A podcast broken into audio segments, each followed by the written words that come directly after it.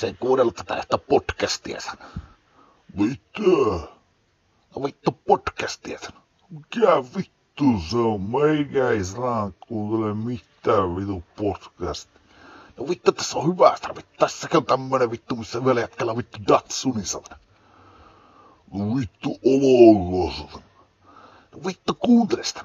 Vituut sen. Vittu meikä kuuntele mitään muuta kuin klamydiaa sen.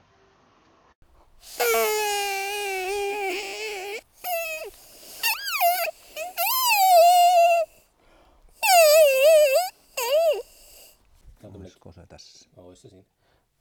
Täällä on tämmönen kiva kello. Just on paljon miettinyt just ääntä. Kun mä oon haaveillut kaappikelloa, mulla on pieni kämppä Turussa, niin hommaan semmoisen ison kaappikellon. Grandmother Clock 1800-luvulta. Joo, siellä Sänkikankaan lakkautetun koulu. Entinen Valmetti naksuttu. Onko se entinen Valmetti? Se on Valmetti. Joo. Oli aikaisemmin joku semmoinen ruottalainen siinä kello, mutta sitten koko ajan oli, että pitää saada oikea Valmetti. Lopettivat tuosta sitten Etelä-Kuusamon viimeisen koulun. Tuosta naapurista. Niin Sänkikankaan, niin. Totta muuten toi, kun mä luin kaappikellosta, niin mä oli yllätys mulle, että ruotsalaiset on aika niinku ollut hakoja tekemään kelloja. Kaikkea sitä mekaniikkaa. Se oli mulle täysin yllätys. Mä olin aina yhdistänyt sen jonnekin Keski-Euroopan Sveitsiin, mutta ruotsalaisilla on pitkät perinteet tämmöisen kellomekaniikan parissa. Ja ylipäätään mekaniikka. Siellähän oli 1700-luvulla mekaaninen Mero Polheim. Mitä se teki? Se suunnitteli kaikenlaisia. Mutta se kuulostaa saksalaiselta. Se on varmaan tullut Saksasta sinne. Se saattaa tulla sinne, mutta se suunnitteli kaikenlaista mekaniikkaa, minkä avulla Ruotti sai sitten sen kaivosteollisuuden. Niin. Niin kuin 1700-luvun systeemeillä, niin tavaran liikkumaan siellä ja kulki. Yksi semmoinen tyyppi saapui Saksasta todennäköisesti ja muutti koko yhteiskunnan tämmöistä ansainta. Politiikka, tai miten se menee. Että se muutti, yhtäkkiä kaivosteollisuus alkaa dominoimaan ja se muutti koko maata. Onko nykypäivänä mahdollista, että tulisi jostakin joku... Kyllä ne varmaan yrittää, ainakin kaivosalalla Kuusamossakin. No. Harva se päivä on joku tuolla puhumassa. Mutta ei se ehkä enää nykypäivänä ole sama asia. Niin, ne on eri alojen muutoksia.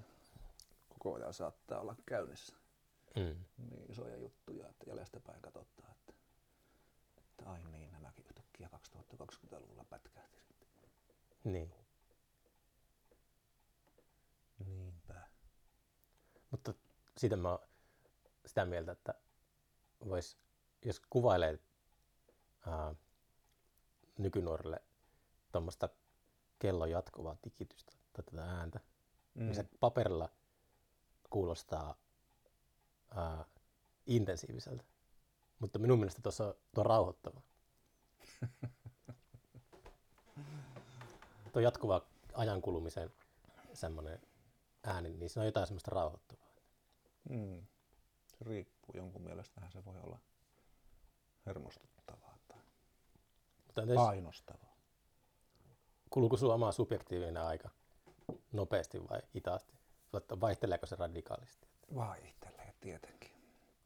Ehkä se on just, että tuommoinen säännönmukaisuus, se on semmoinen keskiö siinä, niin sitten se tasapainottaa, tuo semmoisen harmonia siihen, ankkuroin. Ehkä. Melkein 50-vuotiaana rupesin kaunokirjallista proosaa kirjoittamaan, niin pääsin pitkästä aikaa taas siihen, mitä oli edellisen kerran tapahtunut nuorena, että kirjoittaessa yhtäkkiä huomaa, että 5 tuntia olen vilahtanut tässä, että koko ikänsä kirjoittanut, ja se siitä joskus 20 ikävuoden jälkeen se muuttui pelkästään työksi. Toimittajan työksi? Niin. Miten sä päätit yhtäkkiä alkaa semmoisessa iässä kaunokirjallisuuden? Se oli pumma hommasta, en ihmettele itsekin minua. Oliko sinun sisällä kirja? Oliko se semmoinen möykkö, joka piti saada ulos? No ainakin se tuli niin ravakasti sieltä, että kai se oli jonkinlaista. Tuli nopeasti? Sehän tuli käsittämättömän nopeasti. Monessako viikossa? No, sanotaan niin, että tämänen on juttu, jonka minä olen kertonut 100 kertaa aina siihen liittyen, mutta juhannuksen alla 2019 mä asiasta tivaavalle kaverille niin raivosin, että en varmaan tee mitään niin paskaa hommaa, kun rupia kaunokerrosta proosaa kirjoittamaan. Ja juhannuksen jälkeen aloitin ja marraskuussa minulla oli kustannussopimus. Tärpäskö ekalla yrittämällä kustannussopimus? Eikö se Nikalla? Nikalla, joo. Mä pistin Pietiläisen Jaskolle sähköpostiin, että ohessa ensimmäinen versio romaanista. Näinhän ei pitäisi tehdä, vaan aina sanotaan, että kirjoita se mahdollisimman valmiiksi. Mä laitoin vaan, että mielestäni voitte tehdä julkaisupäätöksen tämän perusteella. Ja Jaska soitti 6 päivän päästä, että joo, niin voidaankin. Vaatiko mitään muutoksia? Vaati. Sittenhän mä puolisen vuotta sitä sitten hinkkasin. Minkälaista palautetta sieltä tuli? Mua kiinnostaa että sä niin itse varmasti lähetit sen, niin sitten kun punakynä oli vähän viuhunut, niin joudutko sä muuttaa? Minkälaisia muutoksia joudut tekemään? No mä sain kustannustoimittajan. Ja kustantaja tuli käymään täällä ihan tutustuakseen minuun ja sitten täällä käydessään päätti, että kuka on mun kustannustoimittaja. Että itseäni 10 vuotta nuorempi heppu Ari Elo. Ja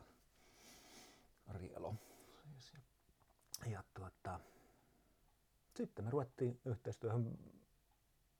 Mua jännitti aivan saatanasti se, että ensimmäistä kertaa elämässäni mulla on niinku ihminen, joka oikeasti minun kirjalliseen tuotokseen puuttuu ja jolla on kykyä ja kapasiteettia se tehdä, että ikinä aina niinku lehtityössä niin toivoin, että tulisi nyt joku ihminen, joka se menee sille lehtityö, että käytännössä jätät jutun, niin se menee semmoisena. No, ei se nyt varmaan kaikilla mene, mutta mulle ei koskaan ollut osunut eteen sellaista ihmistä, joka olisi todennut, että hänellä on kapasiteettia ruveta minun kieltä. Kai se on ihan sitä. Mm. sitten mä olin vaan niinku ikäni kirjoittanut ja elänyt niinku pellossa. Niin. Koettanut kehittyä itse ja sitten olin sen eessä, että nyt on ihminen, joka minun tekstistä osoittaa kohtia, että tuo kannattaa muuttaa. Ja no miten sinun eko suhtautui siihen? Erinomaisesti. Kyllä mä olin. Vänkäsikö vastaan?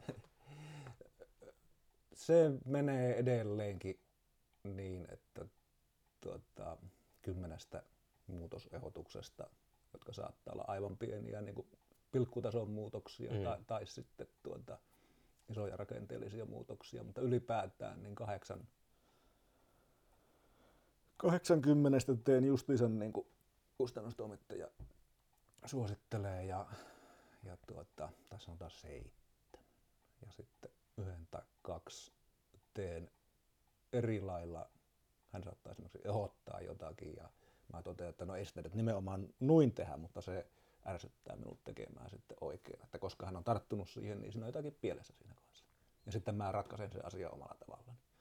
Ja sitten ehkä 1/10 on sen, että totean, että tuo huomio on turha ja en tee noin, vaan jätän sen alkuperäiseen kuosiin, koska se on minun tyyliäni.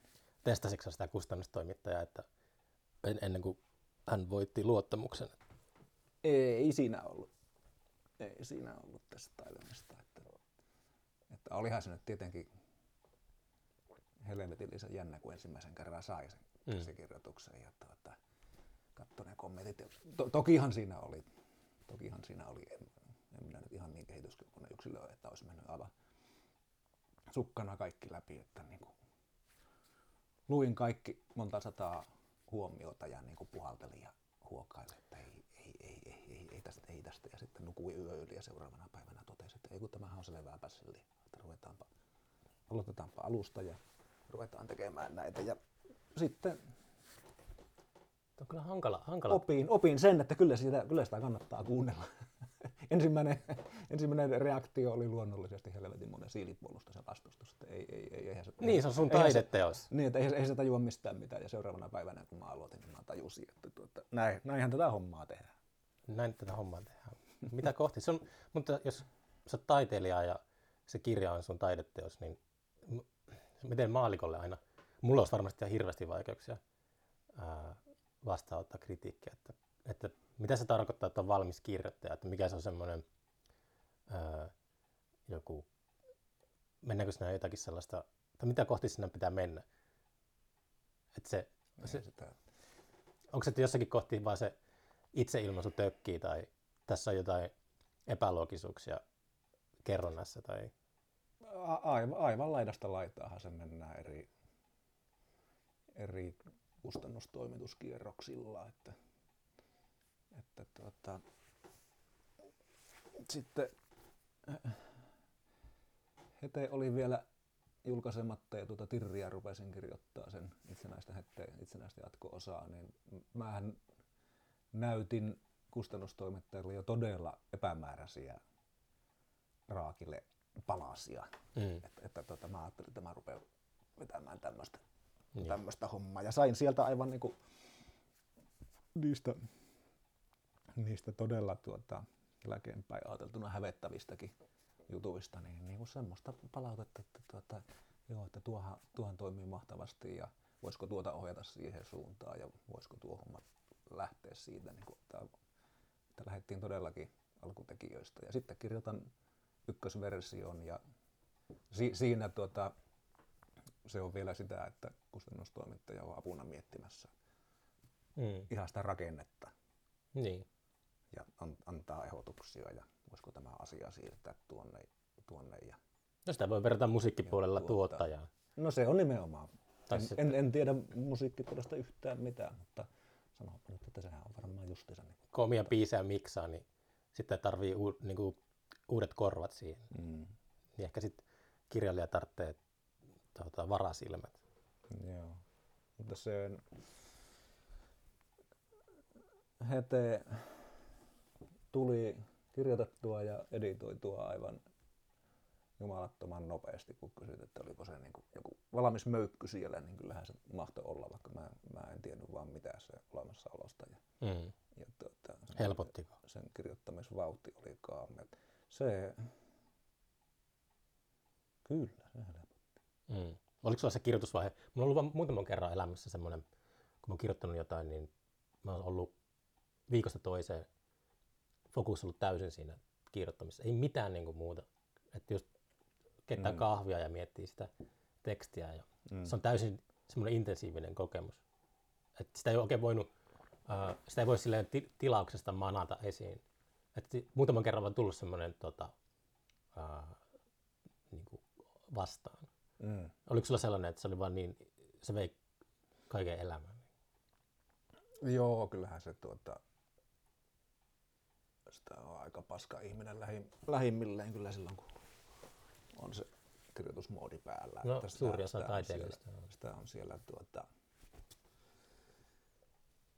leikkii Jumalaa, sitä on luonut maailmaa ja sinne ihmiset ja sitten sitä pitää aika lailla siellä viipyä tietty aika ja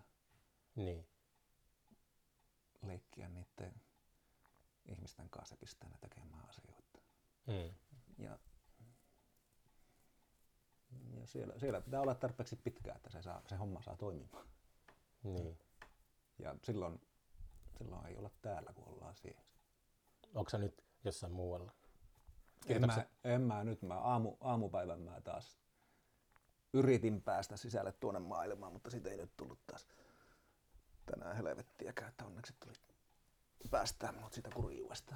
Sä oot aamukirjoittaja. Mä oon ilman muuta. Mä oon aamia sen jälkeen aloitan ja siitä on muutama tunti semmoista potentiaalista aikaa ja sitten se rupeaa jossakin vaiheessa tökkimään, että voisi jatkaakin, mutta kannattaa lopettaa ja vähän elämänpiiri on tässä semmoinen, että sitten mä lähden ulos ja katsoa, että mitä mä rupean tekemään tuolla jotain semmoista, semmoista fyysisesti näkyvää rakentelemaan tai korjaamaan tai jotakin polttopuuta tekemään tai ajamaan tai tämmöistä. Ja siinä koko ajan sitten joko tietoisesti tai tiedostamatta, niin se aamun työ jatkuu. Niin. Että kun se, vaikka se puolen päivän aikaa se kirjoittaminen pysähtyy, niin sitten varsinkin seuraavana aamuna taas herätessä, niin sehän on täysin selvää, että mistä sitä jatketaan. Asiat, jotka jää jumiin, niin nehän onkin ratkennut. Tiedätkö sä, mitä sä oot tekemässä? Onko se semmoista, yllätät itsesikin, kun alat kirjoittaa, vai onko sulla semmoinen suuri kaari siinä? Että tiedät, mitä kohti oot menossa? Eihän sitä. Teekö sä käsikirjoituksia? Ei. Tai ehkä mä oon nyt tässä jo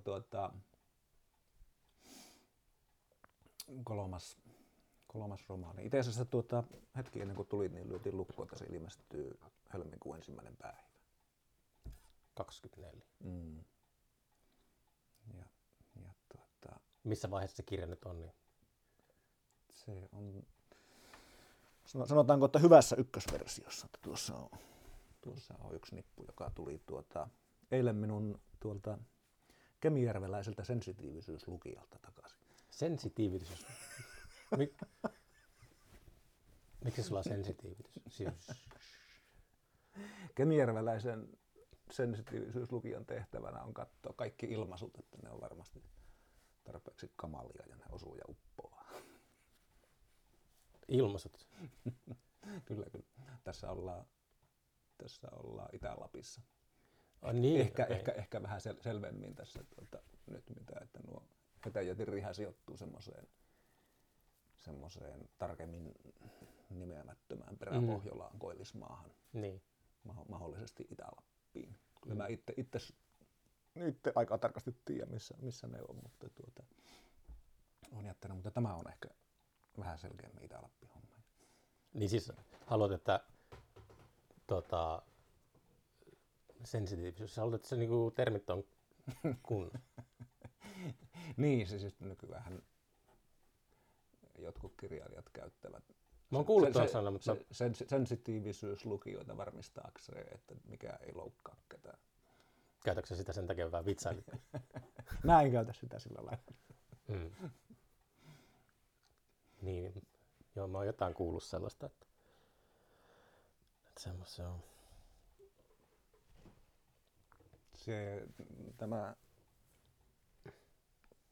Se ajatus, että kirjallisuuskin pitäisi kirjoittaa nykyajan kielellä niin korrektisti, että siellä päisee kaikki mahdolliset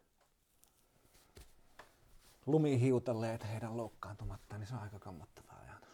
Niin, ei se, no hankala sanoa, että onko se loppujen lopuksi mikään iso niinku ryhmä ihmisiä, jotka ne vaan äänekkäitä. Mä muistan, kun mä aikanaan eka kerran mä kiinnitin huomiota siihen silloin, kun tuli tuosta Mark Twainin Huckleberry Finnistä, vaadittiin poistamaan se. Siinä Huckleberry Finn ja Jim seikkailee, ja Jimillä on sellainen nykyään hyvin epäkorrekti etuliite siinä hänen nimessään, niin se poistettiin joistakin painoksista. Joo, mutta tässähän on tästä menty hirveän paljon pidemmälle, ja mä väitän, että iso osa kirjailijoista sensuroi itseään jo valmiiksi, että kirjoittavat. Mutta se on,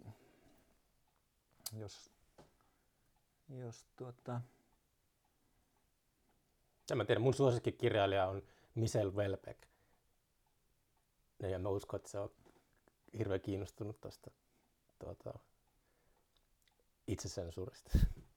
Ehkä epäkorrektin kirjoittajan maailmassa.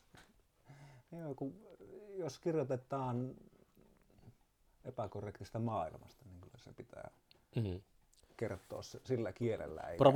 Provosaatioasia erikseen, että sillä yrittää tahallaan kiusata tai tälleen, mutta kyllä maailman dokumentointi ja tarkkailu vaatii välillä aika.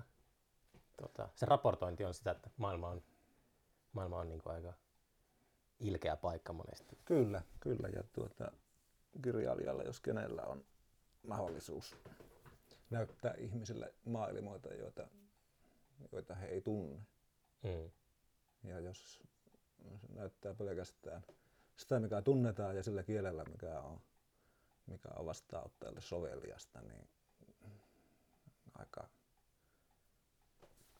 aika tiukka se kupla on sitten, missä sellaiset lukijat elää. Mutta onko sä siis selkeästi, että kamppailut on itse sensuurin kanssa? Onko se sellainen olo, että sä joudut pidättelemään itseäsi? Ei, mä en pidättele.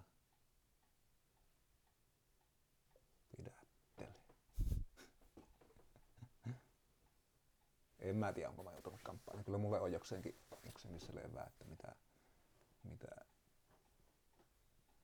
minkälaisella kielellä mä kerron. Ja ei mulla ole mitään tarvetta provosoida, mutta tämä rajaseutumaailma, minkä mä nyt olen näihin romaaneihin luonut, niin se on semmoinen karun kaunis paikka. Mm-hmm. Se, niin kuin on määritellyt, että se on fyysisellä rajaseudulla ja se on myös tämmöisellä kauneuden ja karuuden kosketuspinnalla ja mitähän kaikkea paskaa mä oonkaan keksinyt. Kuka sun yleisö on? Mikä sun yleisö on? Luetaanko sun kirjoja tuolla jossain humanistisessa tiedekunnissa?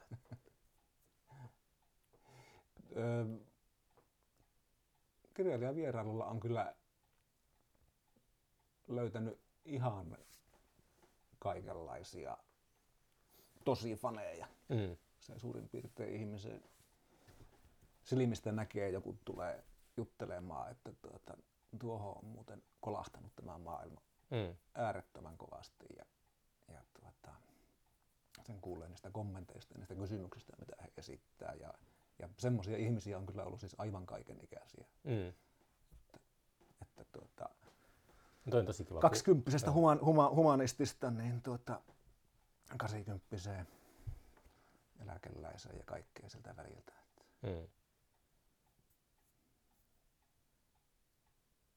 Ja jos puhutaan tästä, että minkälaisia maailmoita voi esitellä, niin eräässä pohjoisen pitäjässä tuli vähän itseäni vanhempi nainen täysin riemuissaan kertomaan minulle, että tämä näissä Hetä- ja Tirri-kirjoissa yhtenä päähenkilönä oleva Martti, joka on siis pohjoinen miehen möllykkö, ja jota mä aluksi inhosin, kun mä rupesin kirjoittamaan, mutta loppujen lopuksi sitähän on tullut äärettömän hyvää kaveria. Mulle on kerrottu, että mä oon onnistunut luomaan pohjoisen suuren mieshahmon suomalaiseen kirjallisuuteen. Mm-hmm. Tämä eräs 60-vuotias nainen tuli riemuissaan kertomaan, että sinä oot Martilla, miten se Pirjo sanoi, että sinä oot Martilla pelastanut nuo kaiken maailman mettämaurit minulle. Että minä pidin niitä aikaisemmin ihan pöljinä, mutta sinun Martistahan mä oon lukenut, että nämä voi olla hienoja miehiä. Ei se ihan näillä sanoilla tullut, mutta hän oli riemuissaan, että minä olin laajentanut hänen maailmaansa. Käsittelemällä pohjoisen miehen sielumaisema. Mitä kirjallisia esikuvia sulla on? Onko sinä Paasilinna seuraajia vai? Ei. Entä Elmore Leonard? No se on kova tietenkin. Kun mä luin ne sun kirjat, niin mulle tuli mieleen Elmore Leonard. Niinkö? Tuon otan ihan kohteliaisuutena, en ole aikaisemmin kuullut. En mä pysty mitään Ehkä sitten pystyy kunnolla kirjoittamaankin, kun ei ole kirjallisia esikuvia. Pitkä toimittajaura tuhos kaiken tommoisen, että ei enää ole jalustalla ketään. Niin, ehkä. Ja ainakin se, että aika nopeasti kun mä aloitin kirjoittamaan, niin mä huomasin, että no mullahan on oma ääni. Ettei mun tarvitse miettiä sitä, että kirjoitanko mä jonkun esikuvani äänellä ei, kun se on siellä ja sillä omalla äänellä niin mä pystyn tekemään vahvan tunnelman. Mm. Niin siitäpä se lähteekin. Sitä omaa ääntä kaikki taiteilijat jahtaa. Niinpä. Joo. Mulla piti ootella melkein 50-vuotiaaksi, että mä totesin, että nythän se on hanskassa. Kauhea ajatus, että joskus silloin vähän yli 20-vuotiaana, kun edellisen kerran haaveili jostakin kirjaajuudesta, niin olisikin saanut jotain paskaa vahingossa menemään läpi, niin se on saattanut pilata mun koko loppuelämä. Moni haaveilee kirjailijuudesta, mutta inhoaa kirjoittamista.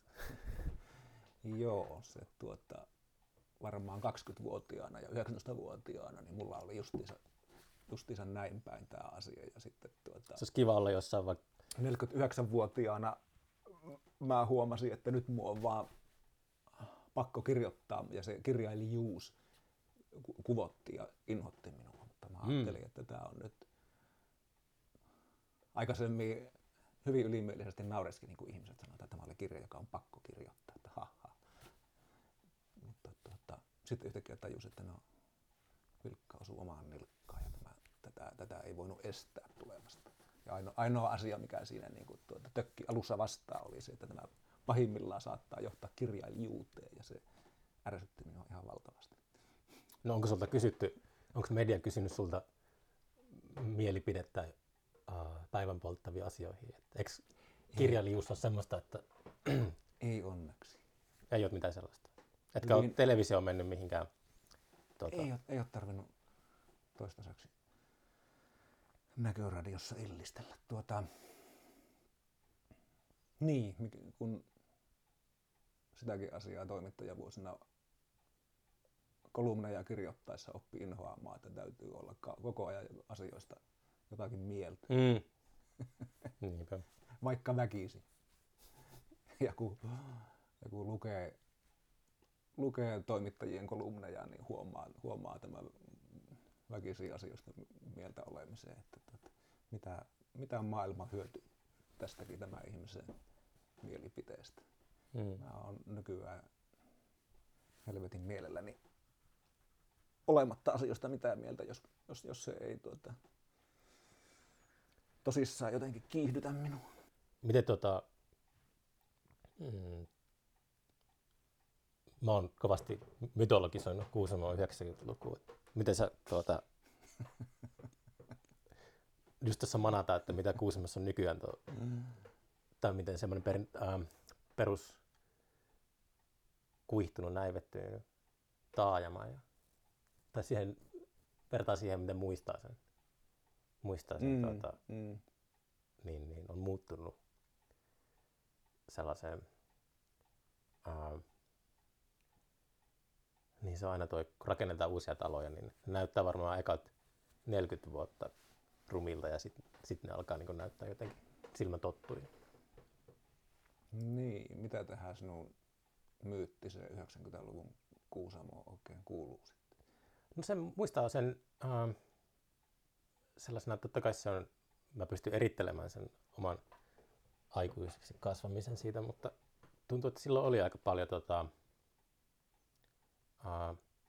niin kuin treenikämppiä ja mitä jälkeenpäin on katsonut kaikkea porukkaa, mitä on levinnyt maailmalle, niin silloin oli jostain syystä, ehkä lamasta johtuen, ja täällä oli paljon lapsia ylipäätään. Tolpaniemessä, missä mä kasvoin, niin siellä oli ihan helvetisti lapsia.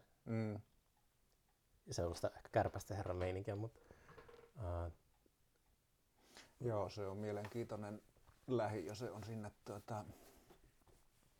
sinne Yhenniemen vesijättömaille pöläytetty suole. Käytännössä suole, viereen aivan liian pienille tonteille samaan aikaan rakennettu lähiö, johon muutti samaikäisiä ihmisiä, jotka sai kaikki lapset samaan aikaan. Niin. Samannäköisissä taloissa ja samanlaisen yhtenäiskulttuuri. Ja nyt ne on niin kuin 80-vuotiaita ne ihmiset ja talot on ongelmajätettä. Niin.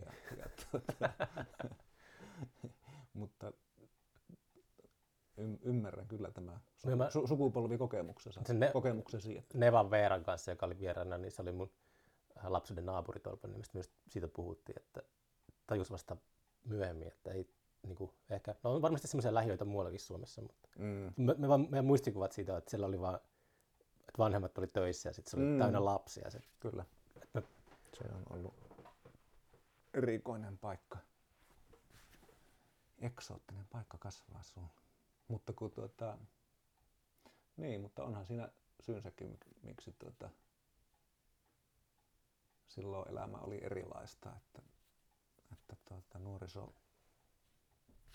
teijät oli pakotettu elämään tässä reaalimaailmassa. Nyt ne pääsee pakoon virtuaalimaailmaan, niin miksi niiden tarvitsisi näyttäytyä reaalimaailmassa muuta kuin käydä koulussa ja ostamassa kaupasta energiajuomaa ja paita sinne virtuaalimaailmaan. Onko sinussa semmoisia luddittipiirteitä? Tuossa on teipattu läppäri auki, mutta onko sinä löytänyt itsestäsi semmoisia teknologian vastaisia piirteitä, kun kyräilet täältä järven toisella puolella? Niin, Juuvasterannan. Vasterannan kiiskituomiopäivä. No tämä elämänmuoto tässä mun ympärillä nyt ehkä perustuu täysin siihen, että mä olin 20-vuotiaana varma, että tai tiesin mitä mä tarvii, että mä haluan talo, jossa on uunilämmitys ja sen verran mettää, että pystyy pitämään kaikissa olosuhteissa sen talon talvisen lämpimänä ja sen verran maata, että tarvittaessa pystyy viljelemään. Parikymppisenä? Okay. Ja talon varustuksiin kuuluu maakellari ja kaivo. Ja 24-vuotiaana puolisoni kanssa ostettiin tämä täällä ollaan edelleen. Sä oot saavuttanut sun unelman. Sun pitää varoa mitä sä toivot, se saattaa toteutua, sanoo Andy McCoy. Andy ei ole tulossa valitettavasti golfkentälle. Harmisplatz. Kuusamossa on kyllä paljon, tai on huomannut, ikääntyy niin omatkin ikätoverit, ketä tänne on jäänyt tai on muuttanut takaisin, niin asuu aika sille etäisyyksien päässä toisistaan, että just silleen syrjäkylillä melkein on löytänyt jonkun oman sopukan ja sitten siellä asutaan. Joo, kyllähän tässä pitäisi jotakin hyvää täytyy olla, kun kuitenkin osalla nuorista on semmoinen näkemys, että tänne voi palata ja että pohjoisessa voi asua. Niin. Että jos ei juuri tänne, niin jonnekin muuhun. Mutta se voi olla just se toi teknologinen kehitys, joka on myös ehkä sitten joillakin edesauttanut sitä. Että näkee se silloin, kun tuli ne lockdownit pandemian aikana, niin jossakin uutisoitiin Koillissanomissa, että matkapuhelin dataa, että täällä oli silloin jotain 5000 ihmistä. Joo. Ekstraa tekemässä etätöitä. Niin, kyllä. Joo.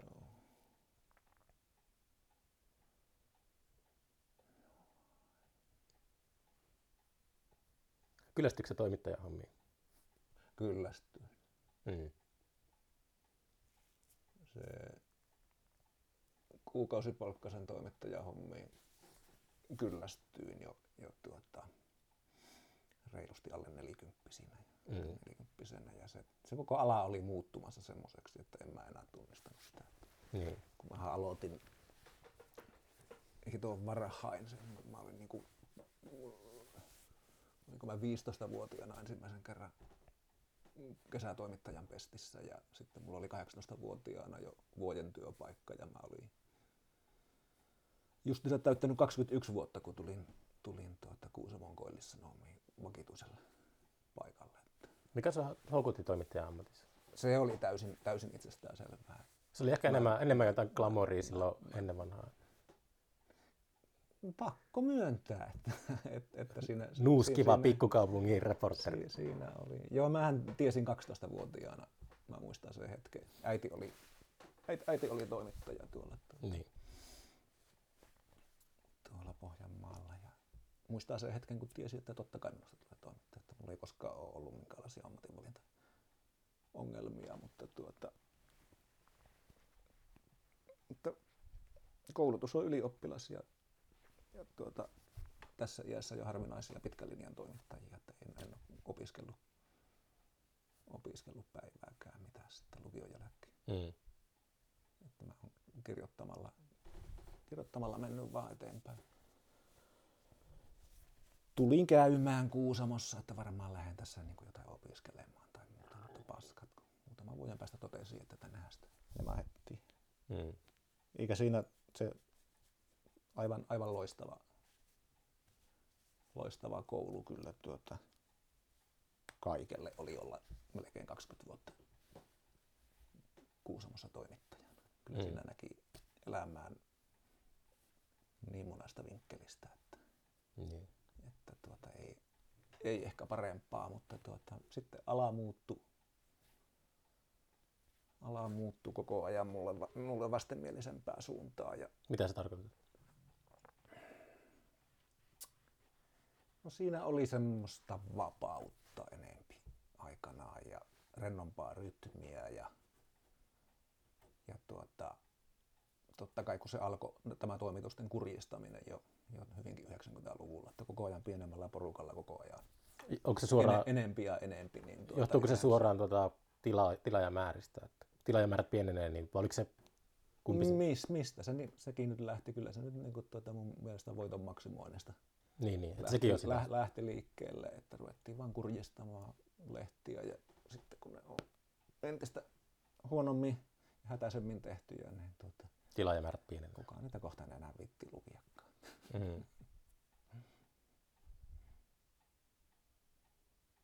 Mutta sitten aikanaan jäin pois kuukausipalkkaisen toimittajan hommista, rupesin freelanceriksi ja hyvinkin sen reilun vuosikymmenen sitten elätiin itteni sillä etupäässä eräänkäyntiin, metsästykseen ja kalastukseen ja luontoon keskittyneenä friinä. Ja totesin, että niin kuin tehtyyn työmäärään nähden tienasi erittäin hyviä töitä. Tein just sen verran, minkä halusin, mutta sitten erehdyin kokeilemaan kaunokirjallisen proosan kirjoittamista ja siitähän se sitten niin kuin olen määritellyt, niin se raunioitti talouden ja vei mielen rauhan ja on ollut tuhota koko elämä, mutta se on tehnyt se ihanalla tavalla. Mutta eikö sä suosittu kirjailija kuitenkin? Sekä ei tarkoita mitään nyt. Ei. Kukaan nyt on. Ei, Kyllä mä enempi varmaan marginaalissa on kuin siellä suosittujen puolella. Niin. Ainakin kun tilinauhaa katsoo. Kirjastolainetta on ainakin kirjastolistojen kärjessä. No. Siellä on tullut kävästyä. Kirjastolla. No ehkä pohjoisessa, ei niinkään etelässä. Niin. Kirjasto. Mä opiskelin itse just kirjastoalalla ja olin töissä pikkukirjastossa, mutta huomasin, että niitäkin ollaan jotenkin ajamassa alas. Joo. Että se on pitääkää saatanat sormenne erossa. Siis suomalainen kirjastojärjestelmähän on, sehän on ihan uskomaton. Niin se on, mutta se on aina me oltaisiin kehitysmaailma. Sitä, että meillä on. Mutta se on just se, ketä sitä syyttää, kun mä usein mietin sitä, että onko se vaan reaktio siihen, että ihmiset ei käytä kirjastoja, mutta oli, niin kuin just tuossa äsken puhuttiin siitä, kun kuristetaan lehtiä, niin ahneuden takia, niin sitten ei kukaan niin kuin tilaa ja osta niitä lehtiä. Mutta kirjastojen kävijämäärätkin, lainausmäärät on pienentynyt ihan hillittömän paljon vuosien aikana, niin ehkä se on vaan reaktio siihen, että en tiedä, onko siellä semmoista pahuutta jossain kulississa, joka haluaa ajaa kirjastoja alas. Niin, en tiedä. Itselleni kirjasto on ollut kunnallisista palveluista kyllä, voisi sanoa, että ehkä 7-vuotiaasta asti se kaikesta tärkein. Mä kävin 90-luvulla varmaan joka päivä Kuusamon kirjastossa. Joo.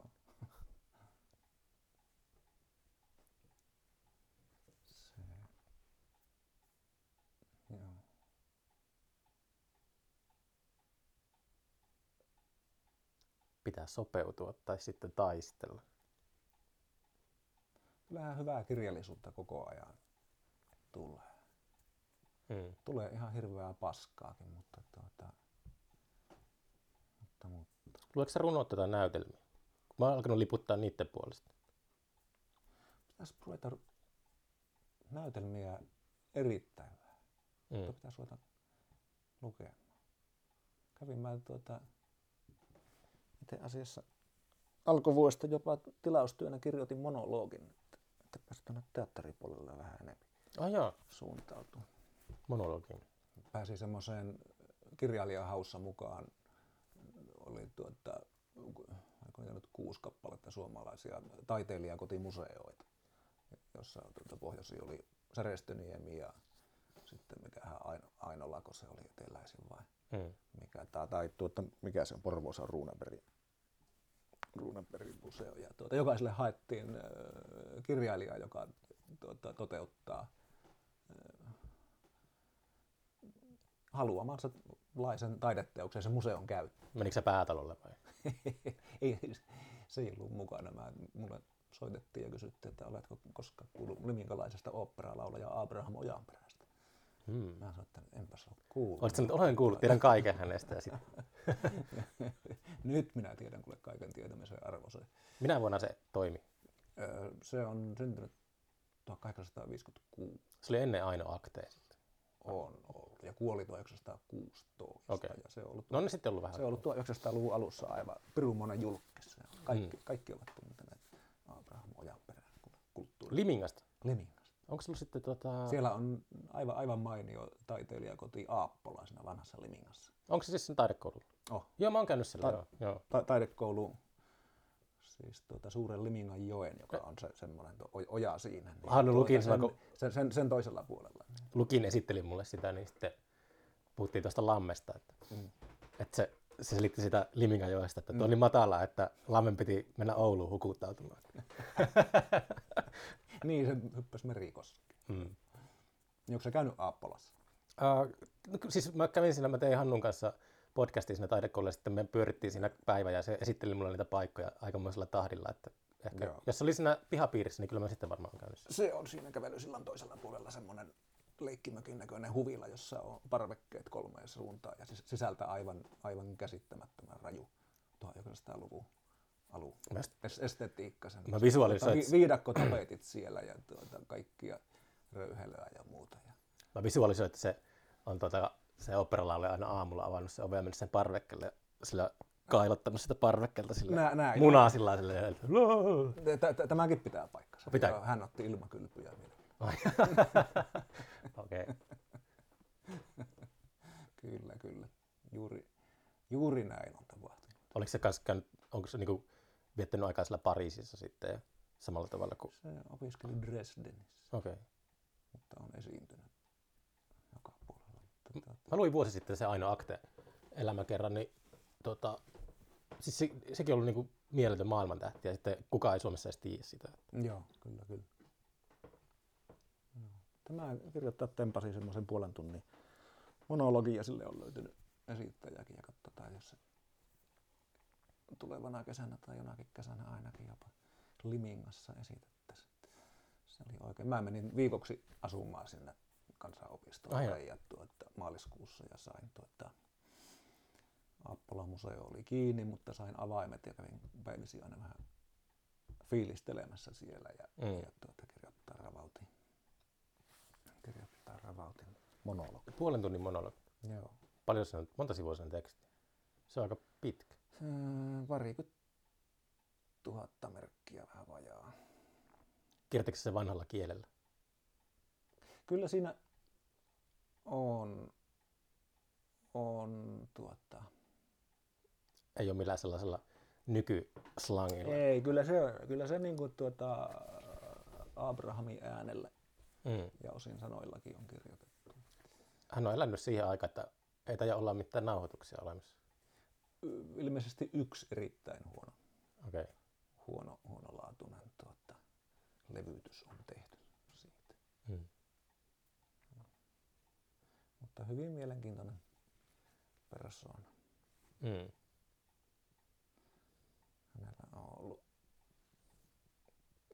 kova homma vältellä itsensä rakastuneita naisia, mutta on onnistunut siinä ihan täydellisesti. Ajaa, kareneita jahdannut. Nämä on ollut semmoisia mesenaatteja sitten nämä naiset. Hmm. Joo. Mutta semmoista. Miten me päädyimme? Niin, mä mietin vaan... Puhuttiin näytelmistä. Niin, siitä, että näytelmiä runoudelle, niin kuin, mä alkanut kannustaa ihmisiä, että pitäisi lukea enemmän niitä ehkä. Tässä kun puhuin just romaanikirjailijan kanssa, niin, mutta kuitenkin, että ihmiset lukee aivan liian vähän niin kuin ylipäätään runoutta. Ja se on sinällään harmi, koska se on, minun mielestä se on tärkeä. Se on tärkeä taidemuoto. Osa runoista on äärettömän inspiroivaa tekstiä. Se ei kerro sitä välttämättä, että jos ei ole, etteikö se voisi olla hyvä runoutta ja hyvää kirjallisuutta, mutta mä oon huomannut, että sitten varsinkin osa runoudesta on semmoista, että niin kuin ei pääse sivua pitemmälle, kun lähtee niin laukalle omassa päässä, että sitten pitää ruveta saman tien pyörittää niitä omia kuvioita ja tekemään muistiinpanoja. Pystytkö nauttimaan lukemisesta tai mistä tahansa taiteesta silleen, että vaikka et tajuaisi mitään, niin pystytkö silti altistumaan sille? Vaikka lukemaan. Mä oon lukenut paljon kirjoja, että mulla hevo helvetin aavistussakaan, että mitä siinä tapahtuu. Mutta silti mä pystyn kuitenkin... Mä tiedä, tajuanko mä nyt mistään mitään, mutta kyllä mä nyt nautin hyvin täystä hyvästä taiteesta suunnattomasti, ja se antaa mulle jotakin. Enkä mä edes ajattele, että tajuanko mä tästä. Se on just se populaari kirosta se, että tuntuu, että nykypäivänä enemmän ja enemmän mennään siihen, että tavoitellaan sitä alinta yhteistä nimittä ja kaikkien pitää tajuta kaikki. Kyllä. Mutta toisaalta se on varmaan aina ollut semmoinen keskitie populaarikulttuurissa, että ei se mitään hirveän haastavaa ollut. Niin, lienenköhän, että jos sä koskaan edes ajatellut, että pitäisi niin kuin jotenkin ymmärtää, tai lienenkö edes tavoitellut sitä, että pitäisi jotenkin, jos kovin hyvin osaisi analysoida jotain kuvataidetta vaikka, niin kyllä se multa ainakin tappasi sen, semmoisen lapseenomaisen riemuu siitä, että tuommoinenkin on olemassa ja tuohon näyttää. Ihan mahtavalta. Se on se klassinen sateenkaaren aukiselitys. Saattaa olla hieno sateenkaari ja sitten joku selittää, että sinulla auringon sateet heijastuu ilmakehän läpytälleen. Jokainen vesipisara on kuin pieni prisma.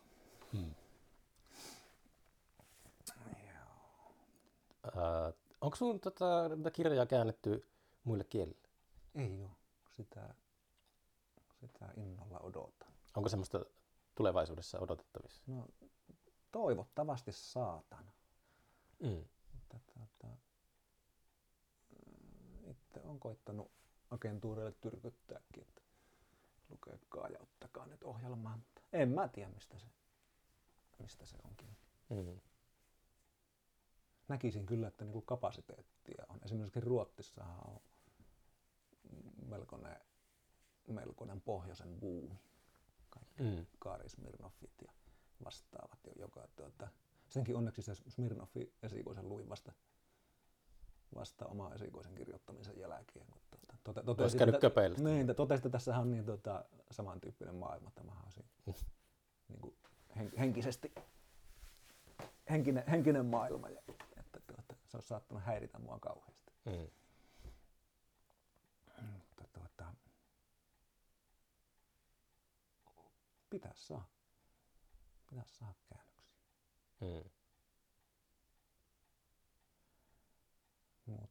Mutta ei se auta kuin kirjoittaa lisää ja paremmin, jos ei nämä kelpaa. Vielä on kuitenkin möykkyjä jäljellä sisällä. No ei tuommoista En tiedä mitä ne on. Ja Siikoisenkin kirjoittamisen jälkeen niin kuin mielestäni tiesin, että millä tavalla mä kirjoitan. Ja nyt on 3. editoinnissa ja 4. on niin kuin oraalla ja joudun myöntämään sen, että mullahan on nyt jo tässä 4 täysin erilaista tapaa kirjoittaa kirjaa. Mm. Mutta jokainen näköjään vaatii sen oman tapansa sitten. Mutta uskoisin, että semmoista ryöpsähyksen omasta vyöryä, mitä se Esikoisen kanssa oli, niin tuskin semmoista koskaan enää tulee. Kerran elämässä. Tai semmoista hetkittäin nykyään pääsee siihen haltioitumisen tilaan, missä sitä kirjoitti suurimman osan ajastaan. Niin. Että se oli ensimmäinen kerta. Vimma. Se oli. Asiat arkipäiväistyvät toistuessa. Mm. Onko sulla kirjailija kavereita? On. Että on semmoinen täällä Unapampermökissä mörnätät yksin? Unapampermökissä mörnätään yksin, mutta sitten kun muutama 100 kilometriä matkustaa, niin pystyy tapaamaan kollegoita. Ja se on ollut kyllä sitä etukäteen inhoamastani kirjailijuudestani semmoinen asia, mitä en osannut edes toivoa, että tulee kollegoita, joiden kanssa puhuu täysin samaa kieltä. Toi on just se, mä oon niin paljon miettinyt, mun työ on aika, niin festarityö on tosi yksinäistä. Et on niin silleen, mä en pysty oikein puhumaan sitä kenenkään kanssa. Sitten on ihan muutama tyyppi Suomessa, kuka niin tietää sen. Euroopasta löytyy vähän enemmän, mutta se on kirjailijoilla on varmasti se on niin mä muistan aina Philip Rothkin olisiko se ollut 70- vai 80-vuotis juhlahaastattelussa, niin taisi olla 80-vuotis. Se totesi silleen, että mä oon istunut 60 vuotta yksin kellarissa.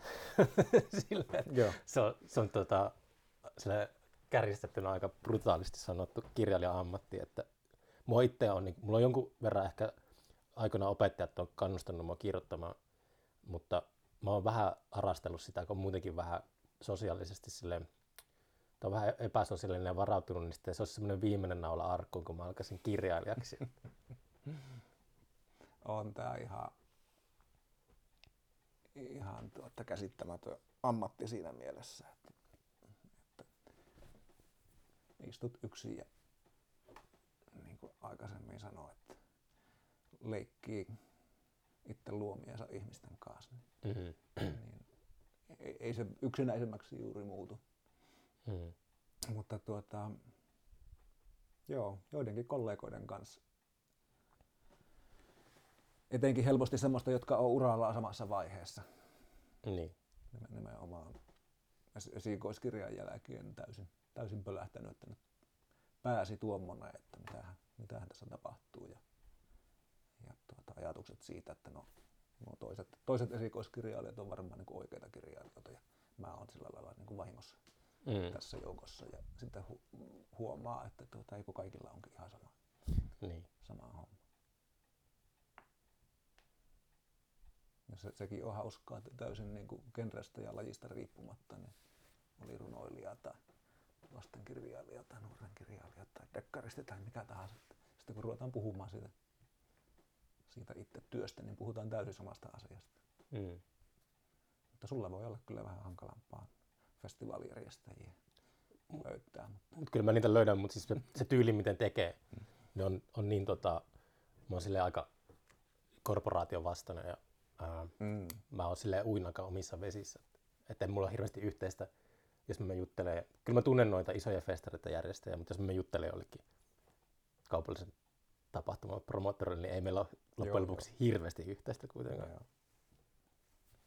No, itepä on maalannut itteni nurkkaan. Tuo on kuitenkin sosiaalisuudessaan ihan äärimmäinen ammatti toisesta ääripäästä. Sä oot koko ajan, sun työ on olla tekemisissä ihmisten kanssa. Niin. Tanssiasta on tullut semmoinen puolivahingossa sellainen aika sisäpäin kääntynyt juttu. Että se vaan naurattiin, että se sopii niin kuin hyvin tänne Kuusamoon. Että se on jotenkin silleen, ettei hirveästi ole tuolla kosiskellut ketään tuolla etelässä välttämättä. Kaikkien kanssa, kun on puhuttu siitä, niin kaikilla on aivan niin kuin semmoinen vimmainen halu, että voi jumalauta, että kun tuo onnistus tuo homma. Niin. Joo, Oskari Onninen toimittaja sanoi tuossa, kun minä näistä, että tästä tulee joko siistiä juttu koskaan tai sitten täyskatastrofi. Mua jännittää se keskinkertaisuus. Toivottavasti se ei lipsahda sellaiseen, että jaa taas tämmöinen yksi, tai kävijät on siellä, kun ne lähtee sunnuntaina, että taas tämmöinen yksi festari muita joukossa. Että se on niinku kauhean semmoinen. Että ihan kiva. Niin. Jännityksellä odotetaan. Joo. Pitää nyt vähän kehua sitä sun konseptia. Että on siinä nyt niinku kaikki asiat, mitä itse olen miettinyt. En ole todellakaan aikuisena vuosina mikään kummonen festari kävijä, koska ärsyttää festareissa niin monet piirteet. Mm. Tuollahan on niinku kaikki kunnossa. Mm. Tilaa ja avaruutta ja vapaa verintäoikeus. Ja kyllä se, tästä mä just sanoin tuossa ennen kuin äänitettiin, että nyt on tämän toukokuun aikana, niin parkkeeran kyllä tänne Kuusamoon ja sitten pyörin täällä. Vähän niin kuin hävettää, että kävi tuolla kaupassa justiinsa ja sitten heti lähti jonkun tutuun siinä. Että jos on semmoinen vähän niin kuin semmoinen eteläläinen, ei ole semmoinen eteläinen hesalainen tyyppi, joka tulee pohjoiseen ja alkaa henkselle paukkaan järjestämään jotakin. Niin mä vähän hävettää, miten loppujen lopuksi vähän mä oon näyttänyt naamaa täällä kuitenkaan tässä kevään aikana. Että ei ole vaan ehtinyt silleen, niin kuin joka viikko olla täällä, mutta nyt mä ajattelin niin kuin olla sitten. Olla tarkkaan. Mäpä keitän lisää kahvaa. Keitäpä ihmisessä. Pitää esittelyteksti kirjoittaa. Mitä se tarkoittaa? Semmoinen niinku... Niin, takakansi ja myynti-tekstit, katalogitekstit. Niin. Että pitäisi niinku... Ei tämän kolmosen kanssa ole aivan niinku seinä vastassa. Pitäisi kertoa, että mistä kirjasi kertoo. Mm. Eikö voi ulkoistaa? Niin. No voihan sen, mutta no on siinä kustannustoimittaja vähän ollut apuna, mutta sitten kun se ulkoistaa, niin sitten se huomaa, että no ei sitä nyt nui voi tehdä. Eihän tuo kerro mistä. Entä kannet? Kannet, mullahan on onneksi Nika on loistava graafikko. Maria-Ana Mitrunen on tehnyt erityisen hyvää työtä kansien kanssa. Jännityksellä odotan tämän kolmannen kansia, että milloin Mutta niin, siitä asiasta, että mistä kirjasi kertoo. Mä se on sillä aikaan kuusamolaista kampanjisua. Niin. Mistä kirjasi kertoo kollega Pekka Junten kanssa tätä. Terveisiä Haaparannalle Ruotsin puolelle. Niin ällisteltiin, että miksi meidän on niin vaikea kertoa sitä, sanoa sitä, että mistä kirjasi kertoo. Sitten Juntti tiivisti sen hyvin, että ei sillä ole merkitystä, mistä se kertoo, vaan mitä se tuntuu. Mm. Sitten päätettiin, että joo, tämä on hyvä tietää tämä. Kirjojen takakannet, noin en ikinä ole tehnyt lukupäätöstä kirjan takakannen tekstin perusteella tai katsonut ikinä leffaa sen perusteella, mitä sillä takakannessa lukee. Minkä perusteella sä teet? Kirjojen suhteen. Kirjoja on niin paljon, että mä luen niin kuin joka, jos mä oon kiinnostunut podcast-vieraasta, sinnekin riittää jo, että jos lukee kotimaisia kirjailijoita ja pelkästään tuttuja kirjoja, niin siinä menee niin kuin koko vuosi. Ja sitten voi aina mennä klassikoiden pariin. Kyllä mä niin kuin käyn läpi tiheällä kammalla kaikkea niin kuin kreikkalaisesta sitten niin kuin ihan modernisteihin. Tämä on koko elämän mittainen projekti, ja se on, että kun aloitte joskus lukemaan, niin on pikkuhiljaa sitten eihän niistä jää mieleen välttämättä mitään. Tai saatiin, että joskus lukioikäisenä on lukenut jotain Dostojevskia, niin hirveästi ei ole mitään elämänkokemusta, mihin sitä verrataan. Joo. Se on semmoista suorittamista. Mä oon huomannut nyt sen tässä kirjailijahommassa, että tässä pitää sitten lukea keskinkertaisia ja huonoja ja epäonnistuneitakin kirjoja ja miettiä, että mikä tässä nyt. Mutta se on semmoinen motivaattori. Että jos on huono itsetunto, niin lukee paskoja kirjoja, niin sitten on sillä, että meikä on paljon parempi kuin tämä. Oiskohan noin. Jotenkin tekisi mieli sanoa, että valitettavasti asia ei toimi noin, mutta ei, kyllä mä oon niinku, jos törmää epäonnistuneisiin kerrontaratkaisuihin tai asioihin, jotka ei toimi, niin mä oon vaan raivossani, enkä ylemyyden tuntoon. Raivoissa? Mm. No, vaikka sille, että miksi tässä on jo kustannustoimittaja tehnyt työtään ja sanonut, että eihän tätä nyt voi tällä lailla jättää.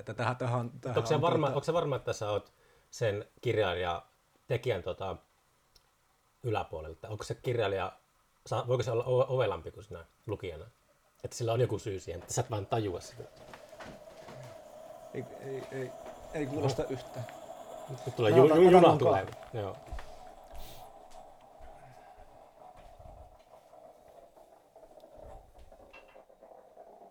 Ei, kyllähän se nyt hyvä. Tossa on luku. Oi, kiitos. Ihan eri asia on se, että onko kirja se, mikä ei, jolle minä en ole oikea lukija, tai tämä kirja ei ole minulle oikea kirja. Niin sen pystyy myöntämään, että tämähän on loistava teos, mutta ei minulle. Ja sitten taas sen, että tässähän mättää ihan perusasiat tässä hommassa, ja miksi kukaan ei ole kertonut tätä, miksi kustannustoimittaja ei ole tehnyt töitä. Miksi ei ole annettu vuotta lisää aikaa, että teepä valmiiksi. Sulla on nyt hyvä ykkösversio tässä. Sä kuulostat täsmälleen Ernest Hemingwayltä, joka arvostelee Dostojevskin peluria.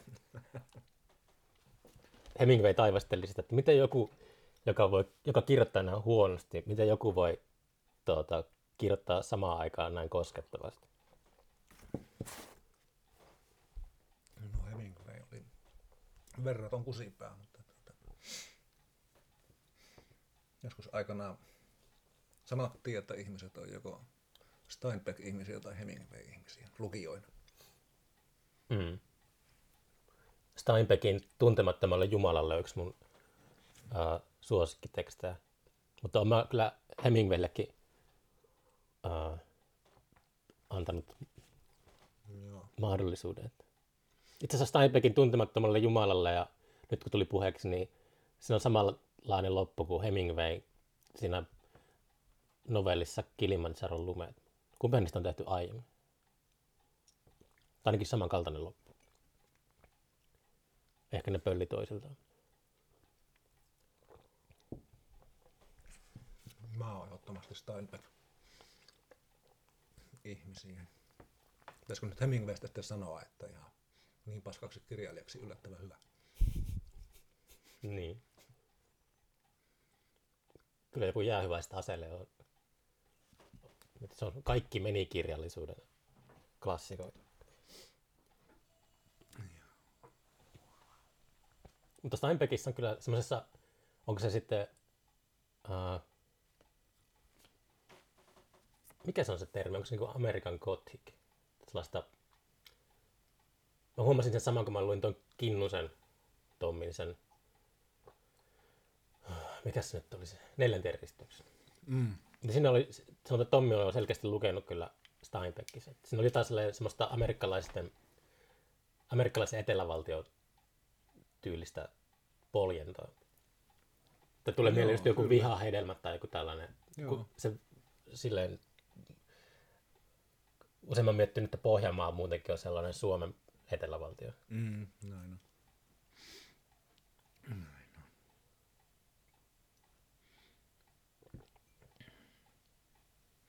Joo, minut on paalutettu monestikin rajaseutukirjallisuuteen. Ja on korpikirjailija. No ei ehkä niinkään semmoinen. Nimenomaan rajaseutukirjallisuus, joka nyt on ympäri maailmaa. Hmm. Tämmöinen. Kyllä Cormac McCarthy on kova sinä, siihen palaa aina uudestaan. Hmm. Ja sekin on semmoinen kirjailija, että siitä niinku... Niin. Jenkit vuosikymmeniä aprikoi, että onko tämä ihan paskaa. Mä aprikoin vielä. Kioskikirjallisuutta vai onko tämä nero tai jätkä. Niin. Sä aprikoit vieläkin. Ei, kyllä mä Blood Meridian on kyllä, siinä on semmoinen yksi kappale.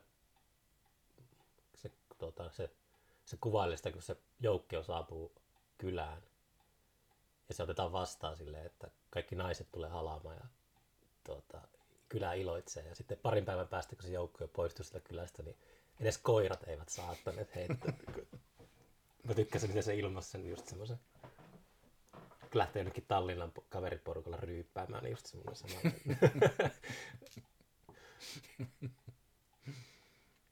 Mutta joo, ei se... Niin eikö Cormac McCarthylla tullut uusi kirja ihan viime vuonna, mutta sitä mä en ole... Jos väärin muistan, mutta en ole kyllä hetkeä sitäkään lukenut. Joo, en ole minäkään sitä. Semmoista synkistelyä. Kai sillä joku sydän on jossakin, mutta en ole vielä ehkä sitä. En mä nyt sano suoraan, että se on nihilistinen kirjailija, mutta mä oon huomannut, kun ikääntyy, niin pitää kamppailla semmoista nihilismia vastaan. Se on mulle, mä pidän sitä suurimpana vihollisena. Mutta mähän on määritellyt itselleni sen, että mulle romaanin kirjoittaminen on kyynisyyden vastakohta. Onko? Jos mä olisin jatkanut toimittajahommaa, niin mähän olisin kyynistynyt kokonaan, lopullisesti. Mutta se, että mä aloitin tämän, niin se yhtäkkiä palautti minut. Eikö se ole kuitenkin jotain kyynisyyttä? Että sä aiemminkin sivustit sitä, että ei näy tilinauhassa ja se tuhoaa koko elämää. Ja, sehän on vaan asioita, joita se on tuonut tullessaan, mutta eihän se määritä. Sitten on se itse kirjoittaminen, mikä on täysin oma prosessinsa. Mm. Se, että tällä ei oikein taho elää tai että tämä aiheuttaa ongelmia henkilökohtaiseen elämään, niin sehän on täysin sivuseikka. Onko sulla jotain haaveita sitten sen kirjoituksen suhteen, että se ei olisi, varmistetaan, että se ei ole kyynistä? Onko se unelmoiko se jostakin, niin kuin, onko se jotain semmoista ikuisuuden tavoittelua, että sun kirjaa luetaan 100 vuoden päästä? Tai... On tietenkin. Niin.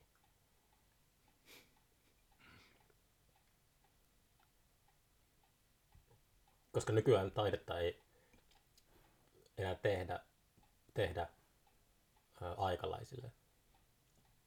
Se on just musiikissa ja runoudessa se on aina ollut niin, mutta mä aina vertaan, kun musiikki on mulle aina ollut niin, mä tiedän sen maailman paremmin. Niin se on, musiikkiakin tehdään aika paljon löydettäväksi myöhemmin. Niin, ainahan on se takaportti olemassa, että jos minua ei ymmärretä nyt, että jos minut ymmärrettäisiin 50 vuoden päästä. Näinhän kirjailija Walter Kilpi on heti lähtiessään todennut, että minä kirjoitan tuleville sukupolville. Se on ollut varma siitä, että ei kukaan aikalainen tajua ja ei ole tajunnutkaan. Ja ei välttämättä kaikki tajua vieläkään, mutta sinne se on kirjalliseen kaanoniin nostettu, että kyllä niissä nyt tietenkin jotain on. Alastarossa oli hyvä esimerkki siitä, että en mä tajua sitä hevon helvettiä, mutta mä tykkään välillä lukea sitä, kun se on mulla hyllyssä, niin sitten mä avaan sen randomista ja luen sitä. Sitä on kiva silleen selaa. Mä en tajua siitä siksi hevon helvettiä, että kun Suomi on iso maa ja meillä on niin erilaisia kansanluonteita tässä, ja se on se lounainen ihminen, niin se on mulle ihan täys mysteeri. en mä tajua niiden maailman kuvasta enkä niiden sieluelämästä yhtään mitään. Ja livenä tavatessa niin joudun suurin piirtein toteamaan tämän samaan asiaan, että meillä on lähestulkoon yhteinen kieli, mutta Suomessa ylipäätäänkin niin meillä on niin täysin erilaisia maailmoja, ja mä viihyn täällä pohjoisessa maailmassa ja sitten kirjoitan tällä kielellä ja ymmärrän kyllä, että eihän se välttämättä aukea millään lailla, vaikka kieli on sama. Että mistä tämä jatkaa oikein kirjoittaa, eihän tästä tajua mitään, jos ei ole minkäänlaista kosketuspintaa siihen maailmaan, mistä mä kirjoitan. Niin, totta. Joku Vaasa ja Rovaniemi on aika erilaisia kaupunkeja. Oh. Ja Suomen itäinen ja läntinen ylipäätään on kauhean erilaisia, monessa asiassa vastakkaisia. Onko sun mielestä Kuusamo ollut semmoinen väliinputoaja, että matkailu-ihmiset yrittää aina niin kuin vähän huijata, että tämä olisi Lappia, tai sille ei ole sitä kuitenkaan. Ja toi Pohjois-Pohjanmaa, mulla oli sellainen sketsi, hahmotelma lockdownin aikana, kun Pohjois-Pohjanmaa on niin erikoinen maakunta, että se on niin helvetin pitkä. Pohjois-Pohjanmaan eteläreuna on jossain Sievissä tai jossain. No sieltähän mä oon. Kotoisin Nivalasta. Mutta Nivalasta vielä vähän etelämpää. Niin on. Tai Nivalakin on sillä tavalla, että se on Pohjois-Pohjanmaa tai Keski-Pohjanmaa, mutta on se Pohjois-Pohjanmaa. Niin korona-aikaan, kun siellä jossakin Sievissä tuli joku rypäs, niin sitten Kuusamossa meni kirjasta, että uimahallit kiinni. Mulla nauratti se etäisyys, niin sitten aloin miettiä semmoista separatistiryhmää, joka haluaa irrottaa Kuusamon Pohjois-Pohjanmaasta, mutta sitten mä tajusin, että se meni, tuolla on ollut Rovaniemellä semmoisia Lappi irti Suomesta porukoita, niin se oli vähän niin kuin sama ajatus, niin mä sitten luovuin siitä. Reino Rinteen Koillismaa on aivan mainio määritelmä. Kuusamo Toivatkosken posio on omaansa, joka ei sillä lailla oikein kuulu mihinkään. Kainuu, Pohjois-Pohjanmaa ja Lapin välissä. Jolla on aika selkeästi oma identiteettinsä.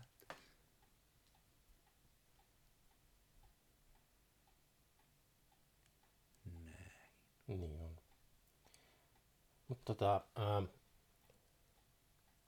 varmaan kuuntele voidaan ohjata kirjastoon tai sitten tuonne Johnny Knika nettikauppaan ostamaan sun kirjoja. Niin. Ostakaa. Ostakaa saatana. Ei tässä äitienpäivä tulossa. Kyllä. Mutta eipä sen kummempaa. Kiitoksia, että pääsi käymään täällä. Kiitos käynnistä. Jatketaan tästä. Nähdään golfkentällä. Hei, muuten mä sanon kuuntelijoille vielä, että meillä aukesi talkoohaku, niin voi käydä nettisivuilla ilmoittaa tämmöistä talkoisiin. Niin tarvitaan kyllä jeesiä sinne, mutta eipä tässä ole muuta. No niin, moi.